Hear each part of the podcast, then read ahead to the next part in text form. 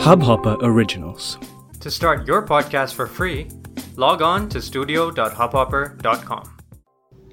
क्या आपके साथ ऐसा हुआ है कि कटोरी में दाल इतनी ज़्यादा भर ली कि जरा से हिलने पर छलक कर रायते में जा मिली हो एक साथ दो दो चीज़ें उठाने के चक्कर में दोनों ही हाथ से गिर गए हों पैसे बचाने के चक्कर में सस्ते होटल का खाना डॉक्टर की फ़ीस से महँगा पड़ गया हो आपका तो पता नहीं, पर हाँ मेरे साथ ये अक्सर होता है।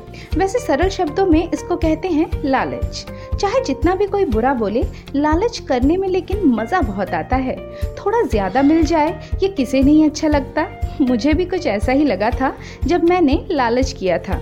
और फिर कुछ ऐसा हुआ कि लालच करना वाकई मेरे लिए बुरी बला बन गया। कैसे? बताऊँगी आज की कहानी में।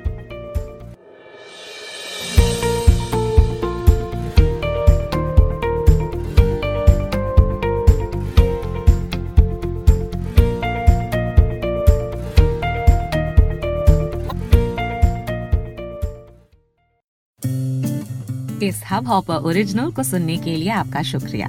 अगर आप भी अपना पॉडकास्ट लॉन्च करना चाहते हैं तो हब हॉपर स्टूडियो वेबसाइट पे रजिस्टर करें और एक मिनट के अंदर अंदर अपना खुद का पॉडकास्ट लॉन्च करें।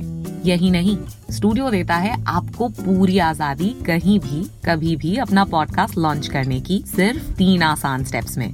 तो साथ में अपना पॉडकास्ट शुरू करने के लिए तैयार। Just hop on hub hopper simply content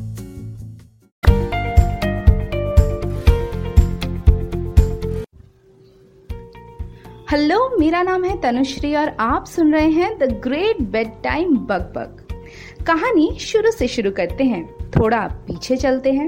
मेरे बचपन में, जब मैं नर्सरी में थी, हर एक मिडिल क्लास माँ की तरह जब मेरी माँ को ये पता चला कि स्कूल में फैंसी ड्रेस कंपटीशन होने जा रहा है और मुझे भी अपने क्लास के बाकी बच्चों की तरह उसमें हिस्सा लेना है तो उनका सबसे पहला रिएक्शन था, लो, एक और खर्चा।